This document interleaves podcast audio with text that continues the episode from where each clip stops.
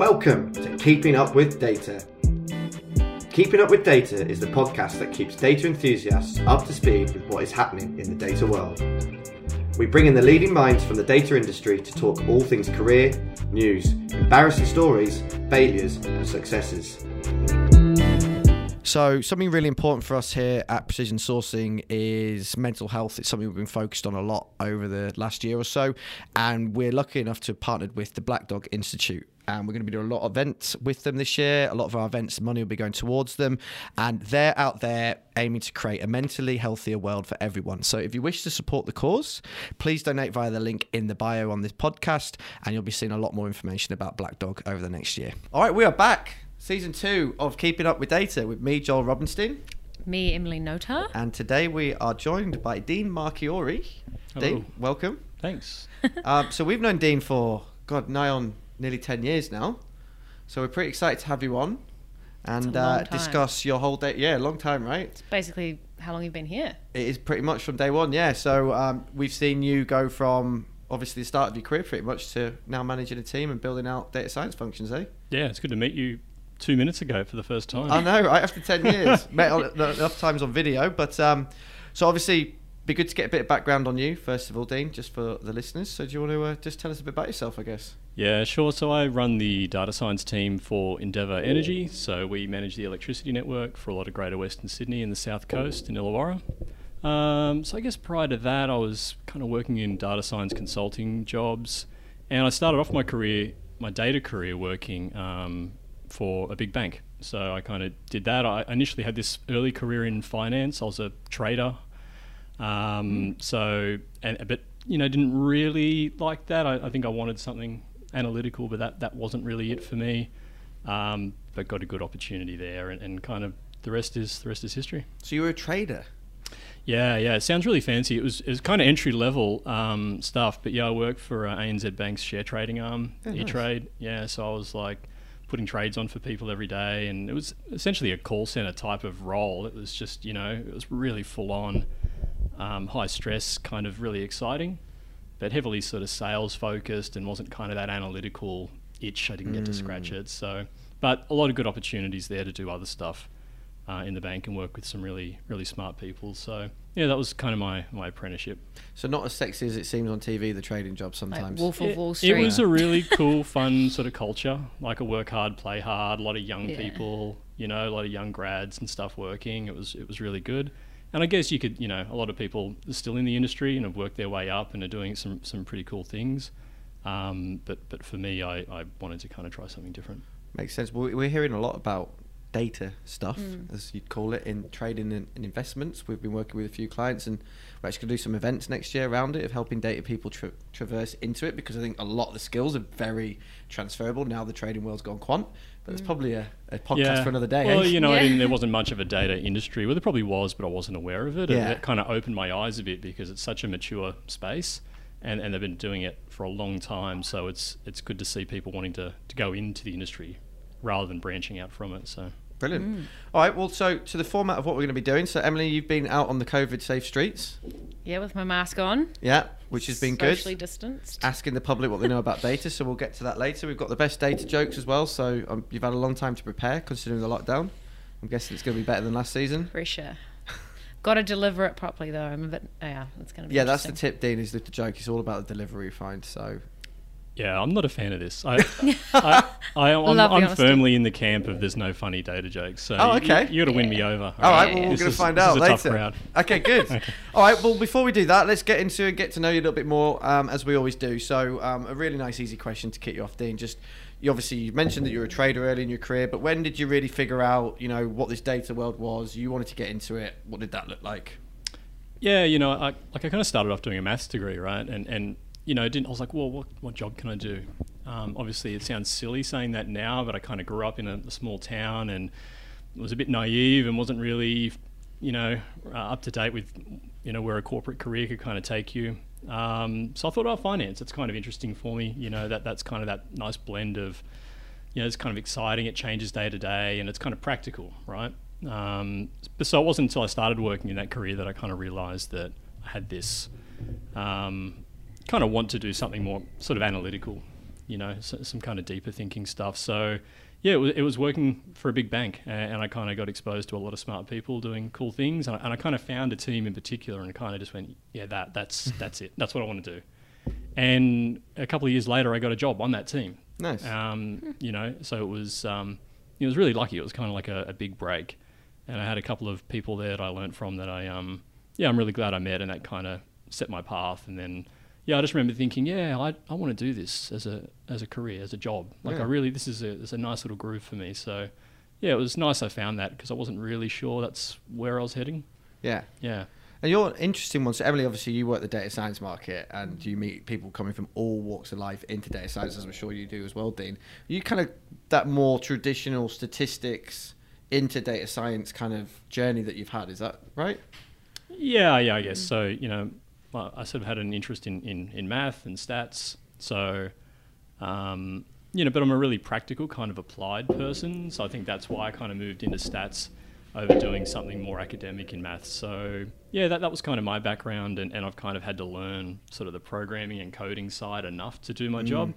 But you know, the others, the other side's right too. You know, you get people that come from a, a computer science background or whatever, and then um, you know, and, and they contribute in, in a different way. So yeah, that's kind of been um, my niche and something that I've tried to specialize in. What's your thoughts? Just sorry, I'm jumping in here. Well, that's the whole Um, point. Yeah, please do. What's your thoughts on like the data scientists coming in from that traditional, like what you would call, um, like everyone kind of looks out for stats, maths versus the engineering or science background into data science? There's both sort of different angles, eh? Yeah, you know, you got that like Venn diagram that got made really popular a while ago, where it kind of has domain knowledge, Yeah. maths and stats, and then like the computer science and engineering. And I think they're mm. all really important. Mm. I think it's just a shame the industry is not very differentiated. Everyone's a data scientist, but I think it's actually worth calling out that Yeah. you know there's different types, just like there's different types of doctors or different types of engineers. Uh, mm. and I think as the field matures, maybe that'll become a little bit clearer. So you can tell if someone's a tool builder or someone comes from a domain background or if someone comes from a math stats background, they can bring something different to the team. So yeah, it, it's all good, and, and the discipline's only called what it is, and it's only developed into what it is because of this mishmash of skills. So, you know, the old crusty kind of statistics field, I, I think it needed a revamp and it needed to be more Yeah. modernized. So I'm glad it has, um, but I, I think you know we still need to mature a bit uh, as a field, and, and people be able to. Uh, I don't know if it's accreditations or, or some kind of better labeling so people can match the opportunities a bit better. And you must see this every day with Yeah. people from different backgrounds and wanting roles, but you know, it takes a lot of work to connect those two things together, and often there's no connection that can be made. Well, I think we're at the point now. So we obviously, when I started recruitment, we spoke about this before. I just did all of data, then we split it into BI and analytics, and then we split that into BI analytics and data science. And now you can do BI, data analytics, data science, data engineering, data governance. I've got a feeling that data science is going to split itself soon, and there'll be different types of data science. Well, there already are, but hmm. defined types Yeah. of data scientists: the machine learning data scientists, the Yeah. predictive data scientists, the programming data scientists. So Yeah. it'll be interesting to see how the market develops. I feel like that, like what you said about labeling or better labeling, is like super, super interesting because everyone's called a data scientist, like you say. So it's kind of like someone say needs everyone. to. Well, We did know, the question today, didn't we? Oh, So what oh, was there's the a question? question. Yeah, 'cause well, I, I got views on this, so yeah. well, we did. Get- We, we, we asked in. people on the street with Emily. We said, "How many data scientists do you think there are in Australia?" Oh. And people were throwing out some crazy numbers, which like a Like, million one person said, yeah. which was crazy. so, how many do you think there are that, that call themselves this on LinkedIn? So obviously, we'll we'll extrapolate it out a little bit. Yeah, okay. In Australia. Mm. Mm, 5,000? Yeah, that So was it's two and a half closer. thousand. Yeah, Yeah. right. So, and we thought it would be more because there was this Even I thought that was a low number. 5, Yeah, right, exactly. Yeah. So we and we thought because everyone went and called themselves a data scientist for many years. Yeah. We think the market might have changed where people have gone, oh, I don't want to call myself a data scientist. Yeah, I, I, actually I, am. I hate it. I, I don't like the word. You know, but but it's it, it is good in a way, but uh, it, it is a bit of a cringe because you know I I maybe I'm I'm old enough that I was doing it before it was cool, before it was called that, right? Bit of so bitterness in there. You know, so I was called a, a, an analyst, right? Everyone Right. was a, you know, you're an analyst, senior analyst, right? And then this data science term came about, it, and all of a sudden, you know, that, that term analyst became almost like a junior Yeah, kind it of has. thing. Yeah. So to mm. maintain relevance in the industry, you, you know, you had to almost rebrand yourself. Yeah. So I found myself just calling myself that on LinkedIn. I don't think I've ever been officially called a data scientist in any job with any company I've ever had. it's always been something else, data insights analyst or mm. something. You know, companies have this old-fashioned way of hiring, and, and it's, it's not up to them to be on the cutting edge. They're hiring; they want to move into this space. They don't have as much context as as, as we do. So, yeah, it, it kind of got thrust upon a lot of people, I think, and they had to rebrand and adapt. But I think it's it's fine. You know, like it's a sales term, and it's we use it to sell what we're offering, which Exactly. is good mm. quality data analytics. So, you know, that's that's what I offer, and if I have to make it sound sexy, then yeah, that's fine. I will. Do you think that companies um, did it that way because they got scared if they brand a job description data scientist, they're suddenly going to have to pay 40, 50% more than they think? So they call them an analyst internally so they can try and get someone cheaper? Or is it just they didn't know? I don't. Th- I don't think they know. You know, I've, I've I've seen a lot of roles where it's been, you know, data analyst, customer insights analyst, and I've I've like rang up and gone, oh wow, I, I really, you know, I, your company's great. I'd really like to work there, um, but you know, this role, like, what's it all about? Hmm. And then you talk to them, and they and you go, oh yeah, yeah, it's that's exactly what I want. And, and it sounds like you, you know, you might have had someone in that role doing basic kind of analytics, pivot tables, spreadsheets. You want to move it kind of a step hmm. forward. You get some professor, some mad sign. Right, well, it, right? It's scary. It's new. No one really knows it, and it's you know some poor hiring manager that has to do it for the first time. Yeah. You know, I think that's where you know that's where the value that that obviously you add is doing that that connectivity. Yeah. Yeah, I was going to say you strike gold when you find a data scientist in quotation marks that doesn't doesn't just do the like building and executing of models, algorithms, and then like you say, is that pretty much the insights piece, right? Connect to, to the business. But like you're an anomaly because obviously you are that. But like lots of people, I suppose, look for that You know, A uh, unicorn. Yeah, I think it might be you know a limiting factor for people looking for jobs. You know, just wanting to be a data scientist Yeah. and just searching for Yeah. that, and, and, and not realizing that well, you know, like for the first five years of your of your career, you're probably an analyst. You're not probably a data scientist. Correct. When you when you re-baseline all the people in that that call themselves whatever they want to call themselves. Yeah. So Yeah, we, um, I think the amount of times over the years where we've said to the person, look, don't worry about the job title and this job description, read the hundred percent. responsibilities. Yeah, Yeah. yeah, yeah. yeah. And, and you're right, and that's where a lot of junior people go wrong. They're just focused on this job title, and every time Emily and I speak to any of the unis or the students or whatever, we say, look, there's here's just 12 different types of roles that you could have, but you could be doing similar things in all of them. Yeah. So don't get too fixated on this this buzzword title, which leads us nicely to the next topic of conversation is buzzwords. You've already said you hate the words data, data scientist. science is that controversial? Yeah, yeah. no, I don't. Well, I don't hate it, but yeah, I, I think it's a bit, it's a bit of a buzz term, and that's fine. I'll, I'll piggyback on that if it helps. Um, what other buzz terms do you hate? AI. You hate AI? Yeah. Oh, yeah. Look, Because people call things AI that Yeah. not actually AI. is Yeah, but get. it's the same thing, right? It's it's making kind of, you know, advanced analytics popular. Like Yeah. AI's been around for a long time, and statisticians have been using neural nets for a long time as well. I think there's this maybe there's this crossover with like general artificial intelligence and kind of this notion of like sentience and Terminator that Yeah. people kind of we you know, always there's get to this- Terminator on this podcast. yeah, there's Yeah. this sensationalized aspect of it which I think doesn't doesn't help or it makes it seem somewhat evil Yeah. or nefarious or whatever. But so I, I don't like it. I, I, I kind of like machine learning. That's kind of a buzz term that I do like because I think it is kind of it's a really nice way of explaining what predictive modeling does. But but AI sounds a bit too like Hollywood, so I, I don't like it. Well, on that point, that's a really good segue into the fact that the question to the streets today was, "What is machine learning?" Yeah, right. So I think we should probably go to that now and find play it. out. So I think we've got five people who responded to this one. And what are these just randoms on the street? Randoms. Yep. Wow. Some of them may know about data, some of them may not. Um, how many out of five do you think are going to get close to the answer of what is machine learning? Machine learning. Oh, you're just walking around here. You got sampling bias. You're in the city. Yeah, yeah. I mean, we tried to stick in the building because the COVID stuff, and people still don't want microphones shoved in their face. I reckon you might get two or three out of five. Yeah, I'm okay. optimistic. Yeah, yeah. All right, well, let's find out. What is machine learning? Mm, I don't know.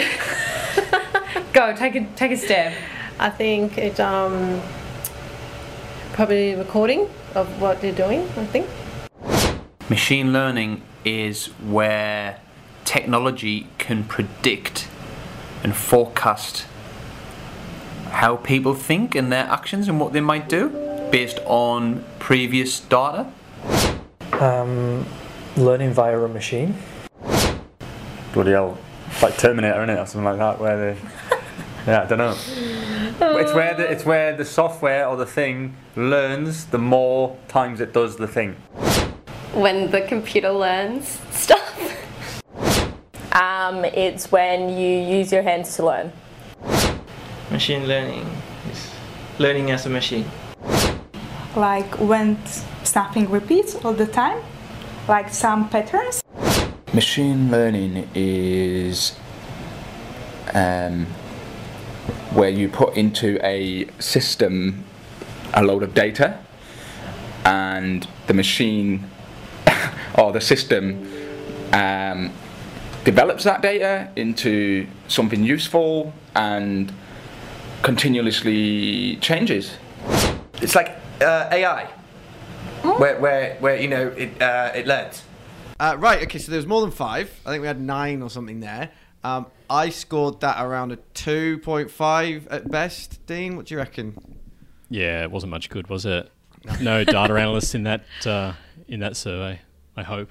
No. Yeah, you'd hope not, No, wouldn't God, you? no. But it was interesting. You know, a lot of them said uh, machines that learn, which was a, not great. But I think a lot of people were kind of this kind of feedback loop. You know, you kind of feed more in and you get more out. Yeah. I think that's that's getting kind of close. Yeah, Yeah. there's the the guy, the Geordie fellow, who's like, you know, the thing that learns as it learns more, and it does the thing more, or something that he said. I think that was Someone who good. said something like, "The thing you learn with your hands just does Oh not yeah, make not sure any sense." one. Yeah, um, it was actually a lot worse than I expected. I'm going to be honest because it's kind Yeah, of me in the name, right? Yeah. It, even if someone just said, "Well, it's a machine that learns over time," I would have been like, "Well, that's closer than what half of them said." yeah. But maybe we shouldn't judge because I guess if I got asked a question about something I didn't know, I probably wouldn't know either. So Well, you'd know about this. that, yeah, but uh Yeah. that's because I work in data. That's true. yeah. Anyway, all right. Anyway. So, um, a question that we do every podcast, which I personally really like, one of my favorite Reddit threads is "Explain like I'm five. So, I'm gonna get you to do that, Dean. Um, you got to imagine that you sat around a dinner table with your five-year-old, let's say nephew, um, and then they go, Dean, what, what do you actually do? Yeah, well, What I got a five-year-old son. Well, he's six now, but you know, um, so I, I know what what he thinks I do because Okay. I, I ask him sometimes. Okay, so so- I want to make sure he, he doesn't misrepresent me in class when they go around and say, "What does your mummy or daddy do?" But it's interesting, you know. I asked him, and he's, you know, I work for a, an energy utility, and he said, "Oh, you go and look at power lines and you make sure they're safe." And I went, I was like, no, that's not. But I said, yeah, I, well, I kind of do that occasionally, right? But I thought that was really interesting. You know, it wasn't it wasn't how I do my work or what I do, but it was kind of the mm. why. They kind of understand. Like, interestingly, the kids understand the why. Like, what's your purpose? Like, what if I explained to him that I'd sit on a computer all day or, or analyze data? That kind of would go over a five-year-old's head, I think. Which I think is a nice insight to focus on the why do you do something. Yeah, Is to go and you know, mm. you know, keep keep the power lines safe or you know um, stop bad guys or you know like whatever you're doing if you're in fraud or if you're in you know i think focusing on the why is a nice way to explain not what you do but maybe people want to know why you do it Do you think that gets Yeah. missed yeah a totally lot? You know, everyone says, "Oh, I do this, I do that, I do this," but you've literally put it in a five-year-old's brain. Keep the power. they don't lines care what you do they care Yeah. why you do it i think it's a simon Sinek thing it's one of those like popular leadership Yeah. things and, and it's like yeah that actually makes sense when you break it down to yeah, no one cares like how you do your job, and mm, you know maybe people care what you do, but you know you everything you do in life you do for a reason, right? There's some purpose behind it. Um, so I think it's good to sometimes reframe it like that. So I think you'd agree, Emily, that that we speak to a lot of candidates, people, and that's the piece that always gets missed. We're like, Yeah. tell us about your career, tell us about what you do. That would never be the answer we'd get, ever. But that's also like in interviews. I feel like either your the clients like or you might be interviewing. You're like, I'm looking for you know the outcome, the the why behind the the graph or whatever it is that's the visualization, and then everyone misses it all the mm. time. They don't say why. They just say what's on the graph or the model or whatever. So it's like that's what's missed Well, a lot. I, I use this all the time internally. And if I talk to like an executive level person in my org, I say, I need you to tell me why we're doing this. Mm. Then I need mm. my boss to tell me what to do. And then you need to go away and let me figure out how to do it. Yeah, Right? I need that what, mm. that, that why, what, how. yeah. But then, like, I need to do that when I'm explaining stuff to other people as well. I think I need to focus on explaining why we're doing something, then what we mm. did, and then if they want to know how we did it, we can go into it. But so often you start with like, ah, you know, here's how we did it. Here's the smart thing we did. And it's like, well, yeah, but but like, what's the so what? You mm. know? Yeah. So obviously you manage a team, and is that something that you have to work on with your team? Do they even care about the why sometimes? Do you almost have to pull it out of them, or are they more Uh, bothered about the how? Uh, I think getting them in the door and hiring them is all about the why. Yeah, okay. A hundred percent. Once they're there on board, I think you can kind of assume that yeah, you know, their their values are aligned with our values. Then they can focus on how to deliver what we tell them to. Okay. As long as you can kind of show them that you know what they're doing is going to feed up to those that purpose that the company has. But it was a huge thing recruiting recently was was getting people to leave, you know, top universities with the best facilities to come work for a greenfields analytics setup. It, hmm. it needed to be around the purpose. People wanted to make a difference to the community. They wanted to do some sort of public good. They wanted to, you know, to to connect with the company's why. So I think it's it's not so much the day to day, but it's it's getting the right people in the door. I think that's really important to to sell that on. And I know even when we were talking earlier, it was all about look on paper this is not going to like this is not going to look as cool as a job at Google, mm. right? Mm. And not a lot of analytics jobs are. But if you actually try and find something that aligns with your values or your own purpose around what you want to do, that why, then I think that's the key to being happy in your job. And I know that I didn't think about that at the start of my career. I just wanted the technical challenge. I'd work anywhere. I didn't care. Mm. But but now more and more, I'm seeking something that has more of an impact. You know, I'm making more of a contribution to where I want to contribute. Totally. We've had lots of processes recently where we've been working with like people with carbon emissions Yeah. and or to do with carbon emissions like startups and I don't know giving back to society and it's just like the hugest selling point that you can give to anyone on it the really market is, at the moment. Especially younger people. Yeah. You know, mid twenties. Like you say, oh, we this is a project where you're trying to get carbon neutral farming by 2030. Yeah. Brilliant. That is Yeah. cool. And, and but you know, you don't need to be curing cancer. You No. know, like every day, like I work for a big bank, and lines people are like, "Oh, that's you know, that's evil." You know, big bank, big pharma, or whatever. But it's like, well, actually, everyone I worked with was solely focused on helping customers grow their wealth and have a happy retirement, provide for their mm. kids. And you actually, if you can find a team that actually, you know, uh, forget the perception, actually find out what their values are. And, and does that align with what you want to do? And are you happy doing that? Is that you want to be part of that machine? And if it is, then go for it. Doesn't matter what it is. Um, but just make sure you have some alignment. And that's not always easy. You can't always pick and choose maybe early in your career, but I think you should definitely bear that in mind. And I think if you're building out teams, there that's the kind of the tool you want to use to attract the right people. Yeah, people. definitely. So your big hiring tip of the day is go through the why in that interview process so that you don't then have to worry about it once they've started because you know that you're on the same page. Correct. Yep. Good. I like that. Hire for why. Yeah. Hire for the why. Okay, brilliant. All right, we're talking about recruiting. We always love funny stories about ourselves and other recruiters. Um, the internet sure does. So let's do it. What is the funniest sales pitch that you've ever had from a recruiter? I don't get that many. I don't know why. Oh. But but I it was fun, but there is one that comes to mind and it was with you. Oh, okay, brilliant. Well, this is like this is really poignant, but it was funny not it, it was funny because of like something silly I did, I Got think. ya. And it's exactly related to what we're just talking about. Okay. It was like much earlier in my career. It might have been when we first connected. And, and I remember I was looking for another another role, and I wanted to um, to branch out of what I was doing, but I didn't know what I wanted to do. And, and, and you know that, that call when you get a client on the line and, and you want to learn about what they want. You want to be able to match them to like their dream role, right? Yeah. and I, I swear it was you. It might look. It was definitely precision. possible. It might have been someone else. But they said, "Also, what what kind of role you want to do?" I'm like, oh, "I don't know, a role with data. You know, I want to do Oh, data I'd hammer you if you analytics." said that, yeah. And, and you go, and they go, "Yeah, yeah, yeah, cool." But like, you know, what type of role? You know, and you're like, "I don't know, just anything where I get to do." It. And I think after a while, you might have just like, I don't. You didn't lose your temper, but you were kind of like, "Look, dude, this." This is not working, okay? You need to actually give me something here. Otherwise, like, there's no point me trying to help you. And I was like, all right, well, let me go back to the drawing board and actually think about it. Yeah, good. But At it was you know what you're actually, thinking. But it, but it was it was a call out. I was like, oh yeah, like I don't, I didn't think about that. Like where I, I just wanted anything, you know. I was so hungry. I, I, just wanted the technical challenge. I was like, I don't care where I work. I just want to work doing this and that, and maybe Now using these tools. How annoying that might be as a hiring manager if you got yeah, if, right? if- You're just like, oh I'd be like, what is you're not, person? yeah, like you're not going to be committed. You, you know, you're not going to, you're not going to be, you know, really driven, you know, in, in this role because you don't know anything about it. And how do I know you want to do it? Um, so It's yeah, the advice we That's give a lot of people, though. Is it? Yeah. I, but I, I feel like if you felt the other person on the phone, maybe not lost their temper, but got a bit agitated, it probably wasn't me because I don't really remember. No, no, it wasn't lost temper, but it, it was like Adjusted It, it was like you snapped Yeah. out of this like. So tell me about. Yeah, you're like, yeah. look, can I Just just level with more- you? Like, me you then, need Yeah. to like, you need to think about this because otherwise I can't help you, right? Help me to help you. Fair you know? play, fair play. And I was like, and I was like, oh wow. And the only reason I remember it, that was you know ages ago, is because I was like, oh yeah, that was, how silly. Like now with the benefit of hindsight, I can go, yeah, that would have been an annoying call for sure, but annoying for you, not for me. Oh, well, there you but go. beneficial for you because you could reflect. But I don't know how you know, like a, a lot of junior people that coming through and wanting to like early career people. You know, I don't know how you instill in them a sense of knowing what they want. Like I don't Mm. know how. You can't just say to someone, "No, no, you need to go and think about what you want." So I don't know what I want yet. You know, I need to discover that a little bit.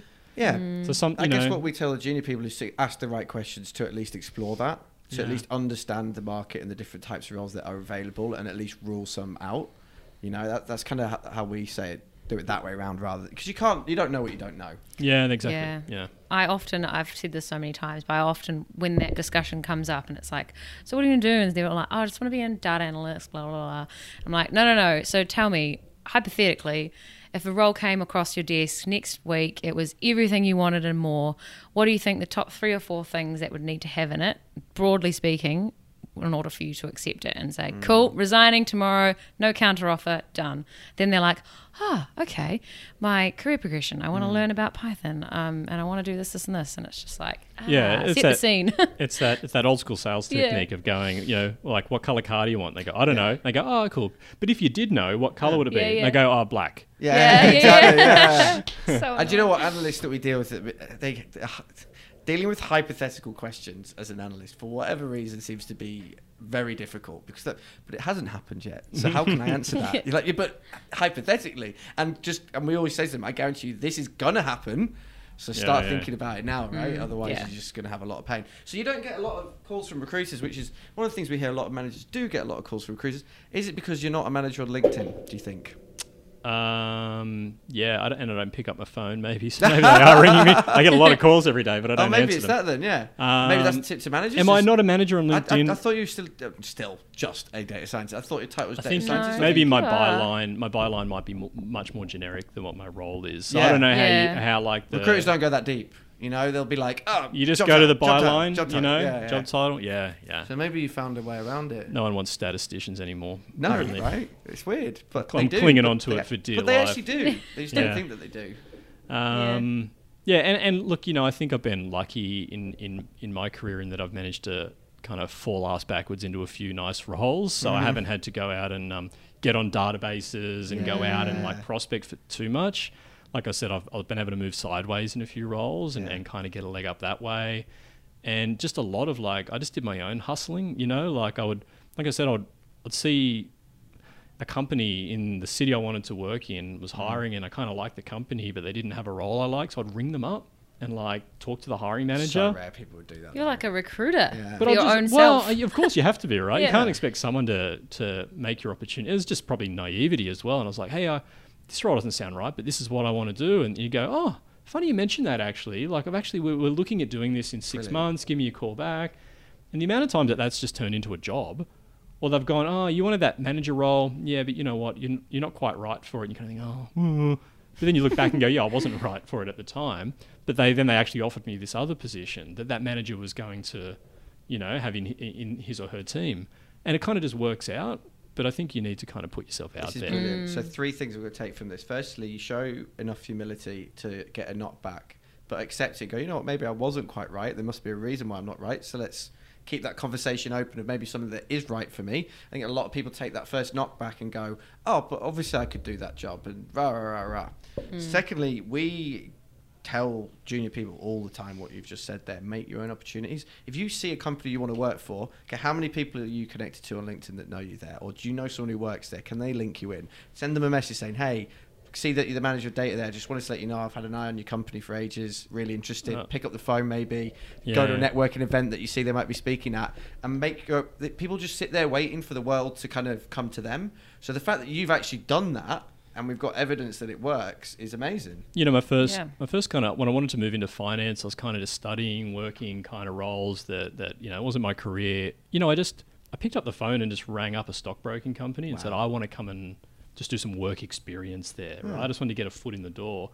And then I, I said, to her, I want to come back every week for one day. Then I want to come back two days a week, and then they just started paying me. like it was like nothing, right? It was literally just to get me by while I was finishing, you know, some study. And I said, oh, I said I'd, uh, you know, I said I'd work here for free. He's like, it's only fair. You're doing admin work. I need to be paying you, right? This is not slave labor. Yeah, nice. But then, but then that kind of gave me a year or two experience in like a really, really junior role that was kind of instrumental to me getting like an interview with a bank, right? That don't want no experience. They want some kind of internship or something.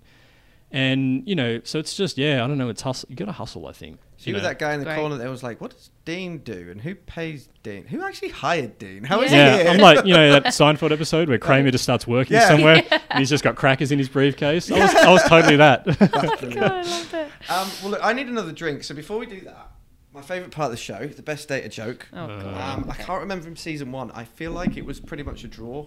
Emily versus the guests. I think it was quite close. Yeah, because mine was shocking. And yeah, this but is everyone else's was continuing. shocking. Though. oh, yeah, So it's okay. ab- about it's a a competition, is it? Yeah, well, yeah, it's guests Yeah. versus Emily. That's that's the way it works. Um, I've got a British accent. It's a competition, is it? yeah, you really went very Yeah. British there. Yeah. It's the Um, beer.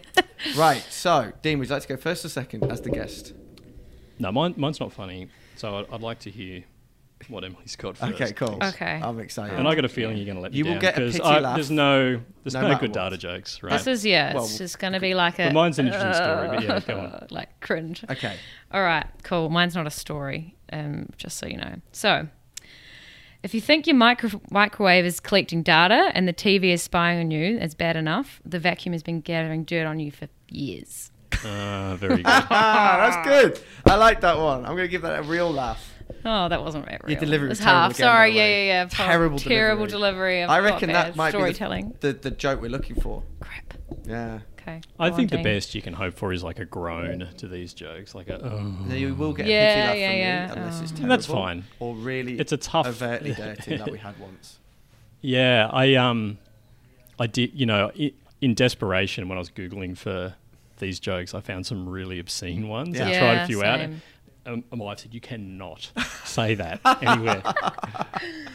Yeah, I Um, debated it on but they as they were actually like quite funny. Oh, well, maybe we Um, could do one of those. We'll we'll do it off air. Okay, cool. Okay, look, I've got something. Okay. So, what's the difference between a mathematician and a large pizza? I don't know, Dean. What is the difference? A large pizza can feed a family. Aw. right? That's so that was told to me by a maths lecturer at uni in the mid 2000s, right? And look at him now. Now it's like sexiest job of the 21st century or whatever, right? Oh my god! It's but so literally, that was like an impression. It was, it was, you know, like there's no practical jobs. You got to go into finance. You got Yeah, to be right. a hedge fund Yeah, trader. If you want to like earn money, you know, there's no maths It's jobs. like a you can be a degree. maths lecturer. Yeah, and I- yeah. It's like, what are you going to do with that? Yeah. Um, Now look at you. now all of a sudden, well, not so much me, but just uh, a comment on the industry itself. It kind of exploded. Like that was the inflection point.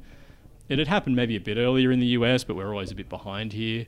But then, you know, um, you know, you see more and more companies every day just exploding in, in this area. So, yeah, that was just a funny, like, bad call. I I like it. Give us one of the uh, the off-air ones. Go on.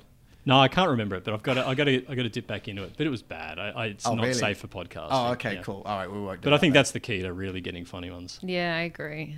But on, on, like, on this the academic humour is all a bit. Yeah. It's just a way of someone showing off how smart they are. I think with a lot of these like true. very Pythagoras jokes and things. self-deprecating jokes as well in Yeah. academia. Right. So after that very funny interlude to the seriousness, um, we're going to talk about something quite important and I think really relevant for you because we've had a weird year, two years, lockdowns, remote working, hybrid model, all of that. So you're in Wollongong. I live there. Yeah. Cool. Yeah. I'm in the Central Coast now, so we're seeing people move out. So what have you got in place for your team?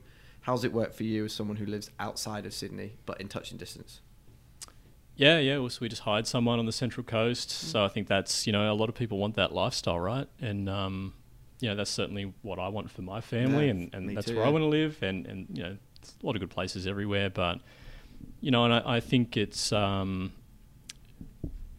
you know different industries will probably respond in different ways, and I think some industries will have shorter memories than others from what we've learned in. in uh, from COVID, but but you know for the better. Where I work is is you know have, have cemented in flexible working where it wasn't even a thing. It wasn't even a consideration before. No one even really knew how to use video conferencing software, but everyone got forced into using it.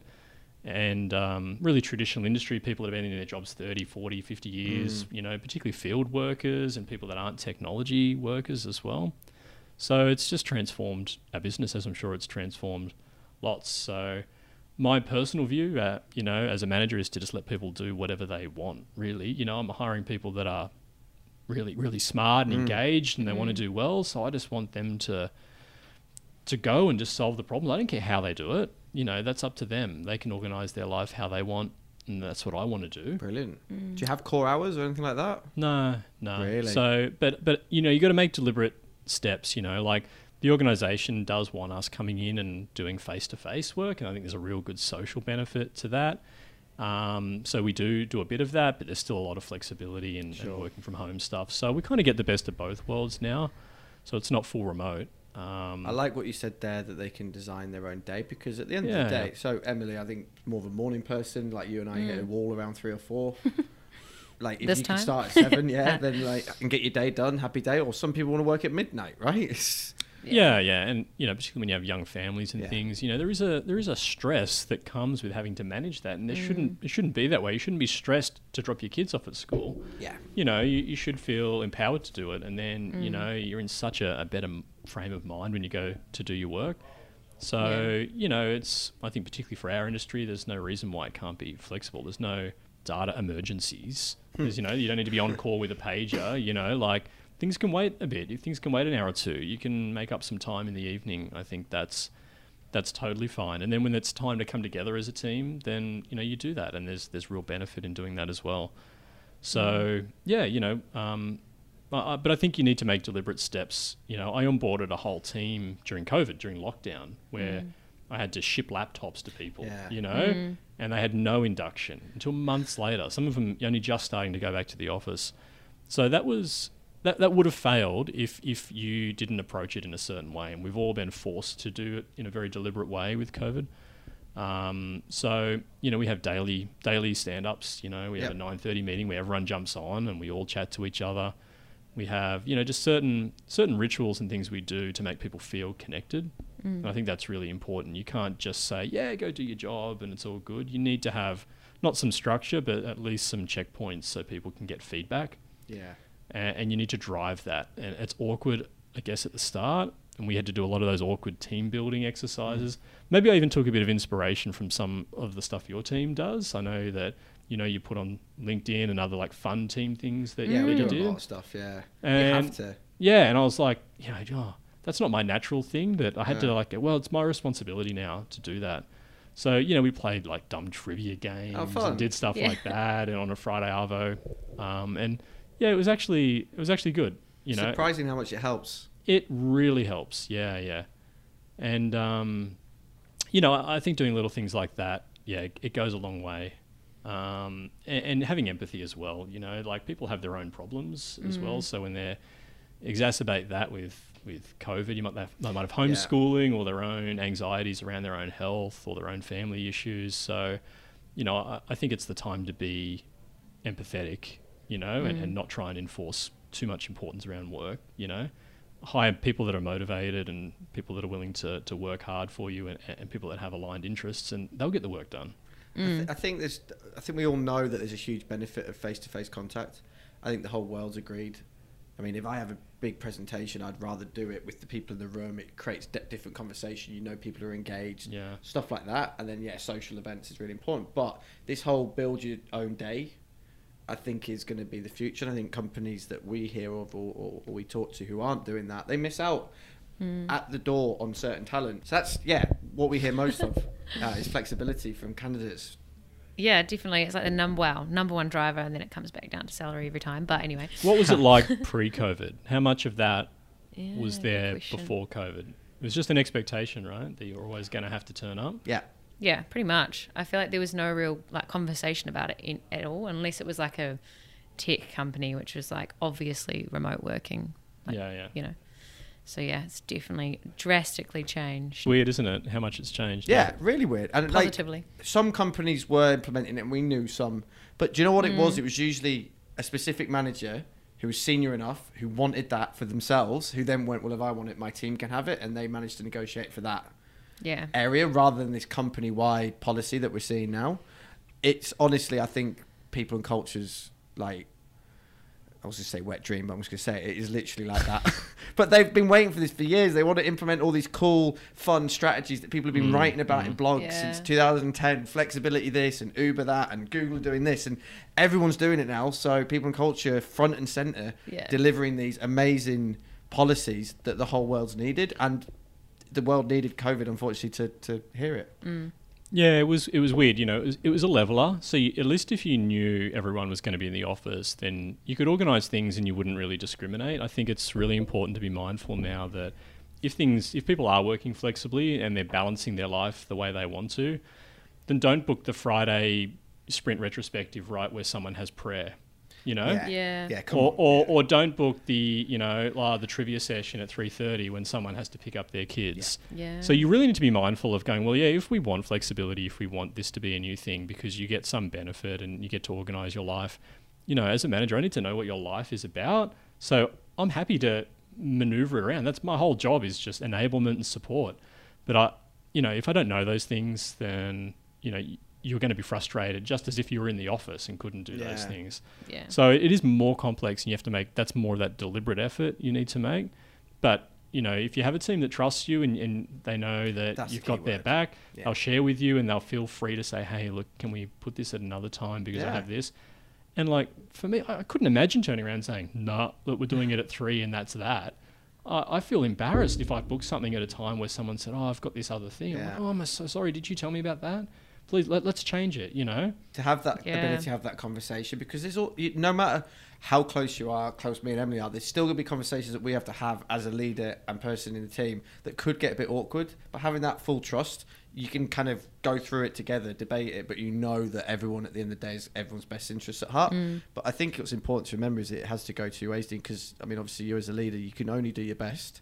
So you can book everything where you want and how you want, but there's usually going to be someone it doesn't suit, or one person who doesn't drink and it's a cocktail making class, someone Mm. who's gluten intolerant and it's a pasta making class.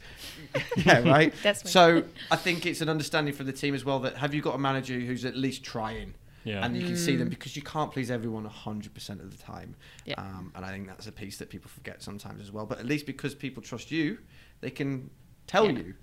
Yeah, and and, it's a journey it. as well. You know, you got to build that trust up. And Yeah, I think you've got to you got to show that trust to get it. You know, it's that two way thing. Yeah. So, you know, you're never going to make progress if you don't trust the people you have working for you, and, and they're not going to trust you as a leader. Well, it just think. builds Yeah. animosity. If they can't Yeah. come to you and talk to you about something, over 18 months, they'll leave. Yeah, yeah. At least if they feel they're being heard, it doesn't mean you do what they say every time, but it's a Yeah. help, right? So Mm. true. Good. I like the world that we're living in right now. Right, so something really important that we need to get back onto and we need to publish actually, which we will do, is the book question. So the best data book. So we're going to be, we were meant to be releasing a repository of all the books that everyone said. Realise I haven't done that yet. Um, but COVID. yeah, yeah, exactly. We'll blame COVID again. Any books that you've read that you think people might want to read? Yeah, you know, one that I picked up right right at the start of my career was a book called um, Data Smart by John Foreman, and it you know it's it's interesting. There's a lot of books out there, technical books that have kind of this snobbery of like, here's how you code in Python, here's how you do things in R, like technical books. Um, but this one was like, here's how you do cool stuff in Excel. Assuming that most people that want to break into a career aren't experts in coding, you know, they're probably doing stuff in Excel. But then it kind of gives you this peek and it, and it sort of goes into here's some more advanced things. Here's how you might do clustering or here's how you might build a, a linear model. But he, he, you know, he steps through and shows screenshots of how to do it all in Excel using tools people are comfortable with. Then at the end goes, and if you're interested in R, here's kind of some code you might want to try. And it was this really good bridge mm. between mm. being like an analyst that was doing like spreadsheet stuff and you know stuff that you know you might pick up to, oh maybe I can bridge into doing you know more technical work and, and you know perhaps make that next step up in, in, in my career. So yeah, it, was a good book. It stripped away that pretension. There is a pretentiousness around data scientists not using Excel for stuff Yeah. because it's beneath them, you know, and um, and that's true to an extent. It's got it has got legitimate problems, but you know, people start somewhere in their careers. And I think it's a really it was a really good book, and it was kind of very um, you know, really irreverent, kind of like real fun kind of read as well. So yeah, Data Smart I think would be Yeah, okay, would be a John cool book. Nice. We'll get it in the. It's a real old book, but it's yeah, you know, uh, I think it's um, Still relevant today. yeah relevant for people that, that want to break into the industry. I think, and, And- maybe they're a finance analyst. I was about to say if someone's in accounting or something. yeah, like maybe they've happy been, you know, right? like Yeah, they're okay. a, a VBA warrior in Excel and they want to move into Python or R or something. It's it, uh, it's a it was an influential book, but yeah, I think it's important. Gotcha. Mm. Good. Cool. All right. Um, so into some more funny stories, we hope. So obviously, a lot of the time, I'm guessing you're speaking to audiences that do not understand exactly what you do. Have you ever had any uh, embarrassing or funny presentations where you've just gone, God, no one is getting what I'm saying, and why am I bothering? Yeah, I. Uh, yes, definitely. In you know, yeah. uh, I think it's good. You know, i- i- if you can start your career off working in a in a fairly mature data capability, like a big a big team, I think that's really good because hopefully you have people around you that can catch you out and you can bounce things off. Mm.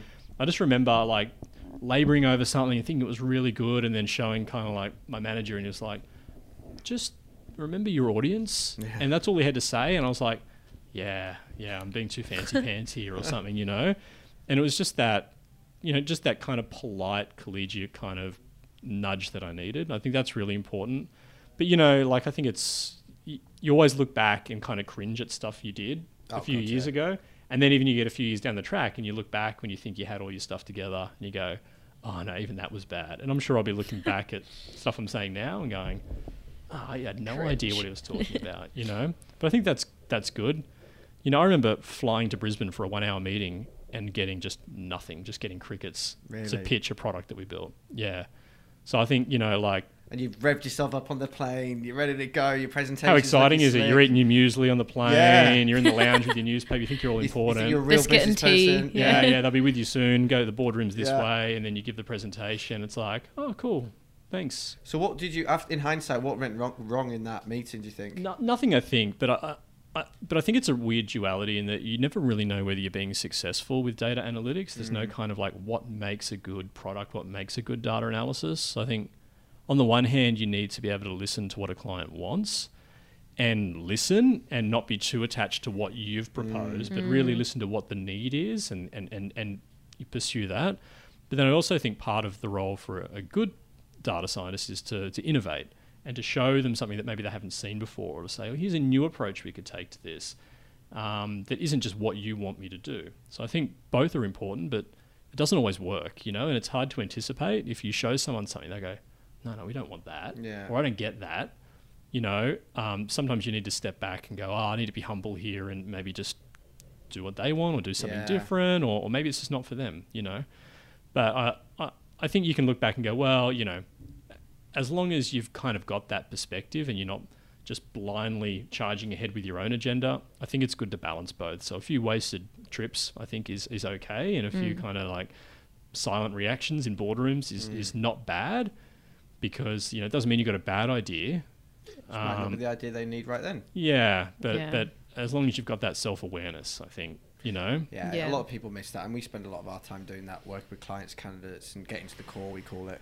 Yeah. Yes, you might have said A, but are we really talking about B? Mm. And I think that's as an analyst, scientist, statistician, whatever you want to brand yourself, that skill is very difficult to come by. Yeah, and that that's not failure, you know, but it's just it's a learning process, I think. So Do you Yeah. think there's mm. like stripping back ego stuff sometimes? Because I find sometimes I'll do like a week's worth of work. I finally crack it at the end of the week, like some project that I'm working behind the scenes, and I've got this big presentation. It's like seven pages, and then I look at it and go, it's kind of just a sentence of work. Although, and no one needs to know the effort I've put in. I could just walk in the room and say, "We need to do this. This is why," and people go, "Okay, cool." But because you want to show almost, I've done all this. Look Yeah. how great my work is. It took me so long. Do you think there's any part of that in in a good data presentation? yeah, it's I think you know you've got to you you've got to get feedback early. I think so you don't overinvest in that mm. in that sort of stuff because you'll quickly know whether you're barking up the wrong tree or not. I think the risk is when you you invest too much time in something and you don't get enough feedback. So I think you know um, I've got this concept of if, you know your final delivery product. It's not my idea. It's something I'm adapting from what someone else said. But if your final product is a cake that you bake for someone, you know you want them to get you know a little slice of that cake straight away to know whether they want the whole thing. You don't want to be surprised and they go, well, it's not my birthday and I don't like strawberry. You know, you know, you, you want to be able to just give them that little slice so they get the full experience, but only a small part of it. You know, and I think Yeah. that's learning from the software world, doing that whole agile data science development and developing analytics using you know modern software development life cycles. I think is a good way to try Mm. and do that. So you're not kind of you know ripping the curtain off in the boardroom and you know it's six months worth of work and and you know you've overinvested and people don't get it. I think that's that's the Yeah. that's the thing you don't want to go down. It's okay if you do a sales pitch and it doesn't work, you can adapt. Correct. But yeah, that's that's really hard to do. It's like throwing the toys out of the pram if that person doesn't like strawberry. Well, I'm never baking you a cake ever again. It's like, exactly. well, actually, that's really good to know. I could make you a chocolate cake next time. Okay, cool. Yeah, or you Yeah. get you know the home mobile or something. Yeah, yeah, you know, yeah, yeah. and it's, it's not personal, right? Yeah, exactly. You can't take the, like it's like dropping something in the WhatsApp chat and no one replies, and you thought it was a really funny video, and then Yeah. just like, oh. delete it. And move Yeah, on. Yeah, yeah. Move on This message has been deleted. really embarrassing. Um, cool. Right. Uh, dream jobs. So obviously you're in it, working for your dream company. Of course, caveat this conversation with that. Um, I'm going to go to you first, Emily. Whoa, I don't know if I've asked you this that. yet. What would you be doing with your life, your dream job, if you could do anything that isn't Oh, recruitment, obviously? Easy. Uh, this is just like, I'd be either Rihanna or Beyonce. Like, I'd be creative. I'd be singer. I'd like do what Rihanna has said, Savage Fenty show. and She's just like got all these amazing costumes and like yeah, dancer, singer, wow, I major. did not know that. Yeah, That's exactly love what it. I was going to say. we can join I believe you forces. stole it. Yeah, It's the best. I'm going first next time. okay, so Rihanna or Beyonce? I yeah, like it. probably Rihanna. She's a bit more edgy. Yeah. Yeah, Okay. yeah, cool. yeah. And you're super edgy, aren't you? Yes. Yeah, edgy. um, all right, Dean. What would you be doing? Dream job? Um, you know, I think if I wasn't in this industry, right, Yeah, of course. Yeah. Yeah. You've got no data skills. I'd be, I'd be, I think, like an ocean lifeguard, like a David oh. Hasselhoff kind of figure. you chose the half. Yeah, the Hoff. I'd be the Baywatch. Hoff. Yeah, Baywatch. Yeah. That'd be my Not life. Bondi Rescue, like full California. Well, n- either would be okay. I Yeah, think okay. that'd be cool, just hanging out at the beach, helping people. Yeah, nice. Yeah, that'd be that'd be cool. That's a good answer. Yeah, yeah, All right, and also hmm. really more important stuff. We're going to go to the zombie apocalypse question. Yeah. Right. All right, so I know you have a thought about this because most people do think about it before they come on. I'm going to come to you, MC. If you've changed any zombie people, I think I don't know about I think you mine. should do yours. I'll go. I'll go first again. Yeah. Oh.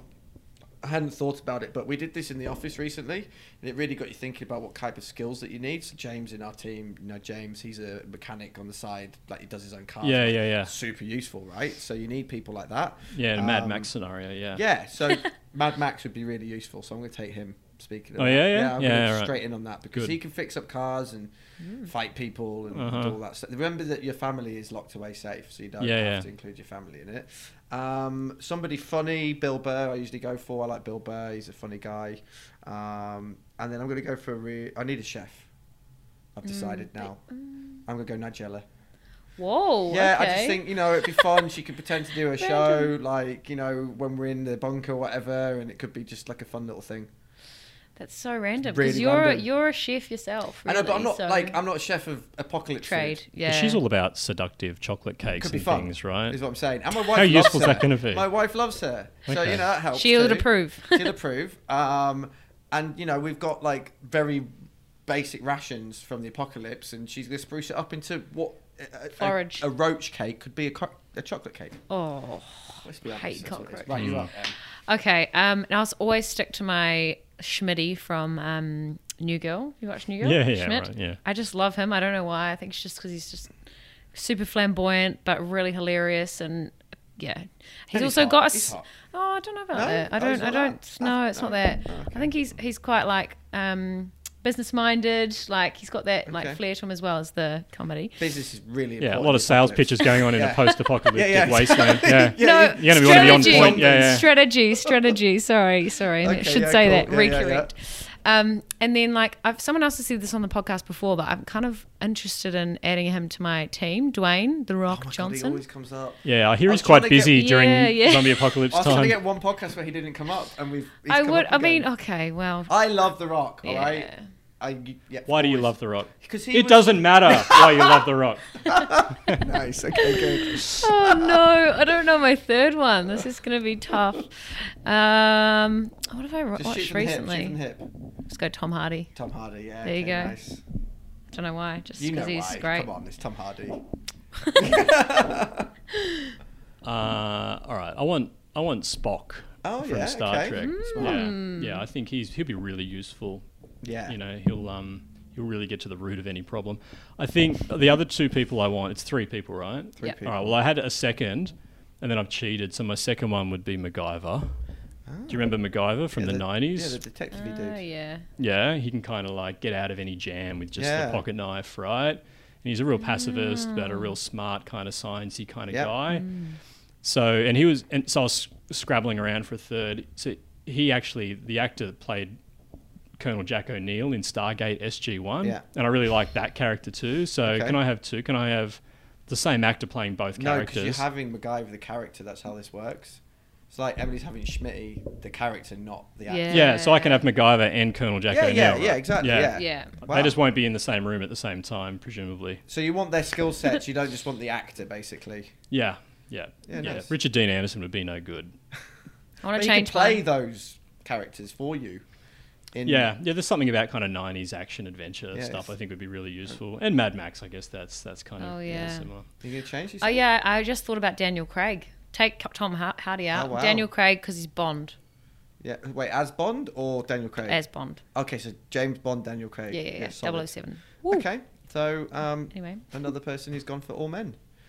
Mm-hmm. Interestingly enough, Well, his wife's in the bunker. I know, Very right? faithful. But I'm just saying, like, it's just interesting that in an apocalypse, usually everyone picks men. Right, so we're getting towards the end of the podcast, and we always ask important questions around yourself as a, as a team leader, as a manager, and why should people work for you, and mini sales pitch for you, I guess, if anyone's listening at this point.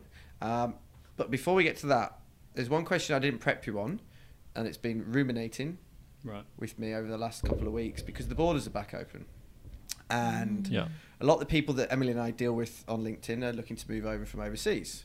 Um, and they've got great skill sets, but they're just a little bit unsure about, you know, how to sell themselves, how to package themselves up, how to compare themselves to the local market. And I think they don't necessarily, they, they feel that there's maybe this stigma of them being new to the country. I think compared to when I started 11 years ago, it's completely different now. It, it used mm. to be a, they need Australian experience. Doesn't really ever come up for me mm, anymore. Mm. Do you just have any general tips and advice for people coming over from overseas, maybe how to present themselves in either a CV, in an interview? You can go whichever direction you want with this. It just might be useful for the people who we talk to a lot. I don't think the advice is any different to to people from Australia as overseas. I think you've got to have a good CV. Doesn't mean like I think just a nice, presentable CV. Like put some effort. It's your billboard to the world. It's the first thing that you know someone's going to sift through. So put put some effort into showcasing what you're good at. Um, Do you have any particular style you like? Because we see obviously some very technical CVs, but it's just Yeah, Right. like I think if you're using Microsoft Word, you're probably doing it wrong. Would be my thing. You know, like go to Canva or Novo Resume or something. You know, and just like have one that's well structured and thought out and, and presentable. I, I, I think you know, um, you know, not not complex, not a lot of like flashiness. I think, but just like nice and clean and presentable. Um, that that doesn't read like a you know a technical appendix. You know, um, I think that that's the key. It's a sales document. I think you know, it's it's you're selling yourself. Um, have a portfolio. I think is is important. Anyone can do this. You know, um, ha- have a website. You know, or a GitHub page where you can show off something cool that you've done. Even if it's just a little toy example, like people often don't have a lot of spare time, they can't do big elaborate projects on the side. But it doesn't need to be. It just shows that you've got some kind of portfolio. Like if you if you're trying to hire like a wedding photographer, you go to their website and you go, "Wow, like amazing photos! I want them to photograph my wedding." Yeah. The same thing, you know. Wow, amazing charts! I want them to make charts in my company. Um, yeah, you know, particularly because as we mentioned at the start of our conversation, the the whole industry is not very differentiated in terms of roles, but the skill sets are. So you need to show where your strengths and weaknesses are. And if you can't communicate that well, well, you, you're probably not going to get the job, or if you do get it, you're not going to like it because it's not a match for you. So you're best off showing off what you're good at and being honest and open about that. And you know, the best result there is that you get a, a good match in the role that you get. That's really good advice. How about pages? Any idea on how many pages it should be, in your opinion? For a CV? Yeah. Oh, um, I don't know. I haven't done much stuff. I, I don't think I could push mine past two. I don't think. I haven't done much stuff. like, what would you put in more than like, don't you know, um, you, you see a lot of academic CVs that are 30, 40, Sure. 50 Oh, God, pages yeah, long. no, and I think, stop. you know, depends on the type of job you're going for. If you're Yeah, for an academic yeah. job, that's fine. But, you know, what I'm talking about is an industry job where, you know, you know, the hiring manager gets, hey, here's 10 CVs you've got to review on a Monday morning. Um, you got to stand out somehow. And I think Yeah. that's being succinct and, and getting to the point around what you're good at. Succinct and achievements as well. And I think a lot of the CVs we would read, for example, would say, "Oh, I developed Power BI reports." Okay, but how many? What were they for? And what was the outcome of those? Well, show me one, you know? Yeah, Yeah. or show me one. Right? It's no good just. Like, I could write that I've developed a Power BI report. Yeah, Doesn't where's the proof? it, you know? yeah. If Um, someone includes a link, here's my personal website or portfolio in a CV, I'm always going to go to it and check it out just from yeah, curiosity. Because I'm, I'm an expert in my field and, and I know when I see what I want. But if you don't show me that, how am I ever going to know? I can go to the website and go, oh, okay, mm, that's, yeah, interesting, but that's not what we're after. Mm. Or I go to it and I go, wow, this is amazing. Look at this, look at all this cool stuff they've done. Yeah. You know, um, doesn't have to be over the top, but I think Yeah. you need you need something. Like we said, you got to hustle, you got to sell yourself. You know, you're not going to get opportunities just handed to you. I think, and it's hard when you're starting out your career. So you got to use every trick you can, I guess, to get yourself above the pack. So that's how people sell to you. So now let's talk about the other way around because it's important in a candidate short market, as we all know that we're in.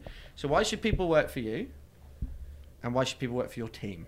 So you as the manager, and then what the team does. Yeah, I, I don't know if people should work for me. I guess I, I hope I hope they'd want you- to. with you. Yeah, yeah. I'd, I'd hope they'd want to. You know, I I, I want to be in a position where I can give um, you know technical feedback. I want to be a, a technical leader, not just a people leader. So you know, someone that wants um, good, robust, you know, technical discussions about the work that we're doing. Someone that can contribute at that level. I think that's where I'm most happiest. I think so.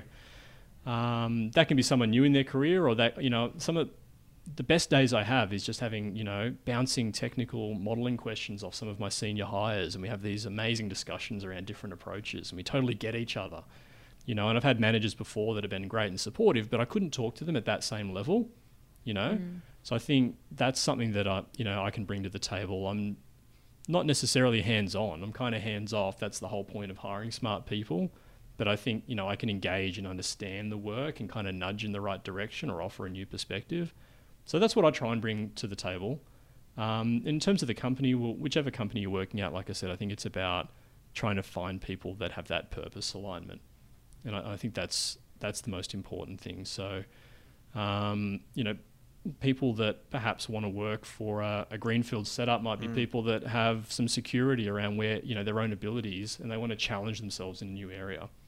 It's it's more about getting some more satisfaction and some more growth.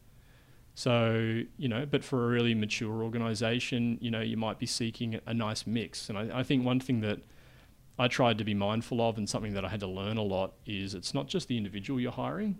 You know, like you, you, you put out this PD and it's just like a person on a Mm. page that you want, but in reality, you don't hire individuals, you hire team members. So, Mm. what's more important is how people are going to work together. And that's a weird kind of simultaneous equation when you're hiring Hmm. people. You got to know how, oh, if they all accept that role, how are they all going to click together? But so I think that's a challenge in hiring a team.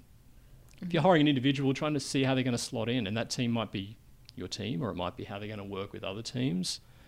So you know that's something I try and be mindful of is is setting someone up for success with an organisation, and not just hiring an individual for what they can do. Hmm. I think that's the key to getting the most out of it, you know, um, in the long run. It's definitely what people are looking Yeah. for in a leader is that kind of trust two way street. So some stuff I've taken out of today's discussion that I think is really important that people maybe realise. We, we're coming back to certain groups, but what I heard from you was that you hustled early, you made your own luck in a way, which I think is really cool. But more importantly, you you give yourself those first few years of your career to give yourself a grounding and have enough clout to then almost choose your own door that you walked through. I think so many people these days are so focused on I need it now. I have to get to this within a year. If I'm not doing that, then I'm a failure. But you actually went, you know what? I'm just going to get all the pieces of the puzzle so that when I finally present myself to the world, they're going to go, well, obviously, look at this guy. I think if I had a PhD in astrophysics from Harvard, I could probably just do whatever I wanted. Well, yeah, but of like course, the yeah. reality is that Yeah. wasn't the case with me. You know, Yeah. I, I had no choice. So, you know, and, and it's getting even more competitive out there now. So Yeah. you got to. Mm. Brilliant. Well, thank you for coming on. Thank Emily, you. anything It's from been before we fun. go? No, It's been it's good. been Really enjoyed it. We've got some cool guests this uh, this season lined up. Um, we've got some friends coming on as well. But other than that, Dean, thank you for coming on. Yeah, thanks for having me. Great. No worries.